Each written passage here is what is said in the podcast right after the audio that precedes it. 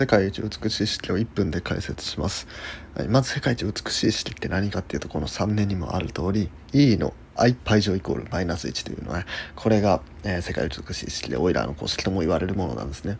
でこれのね何がいいのかというとえー、まあ、E と I と π って3つの文字が出てきてるんですけどこの3つが全く別のところから生み出されたものなんですね。まず E っていうものが微積から出てきたネイピア数っていうもの、微積から出てきたネイピア数と i っていうのは2乗するとマイナス1になるようわからん虚数っていう数です。うん、でそれと π っていうのはこれ円周率ですね。で円周率ってまあ円の話なんで図形から来たわけですよ。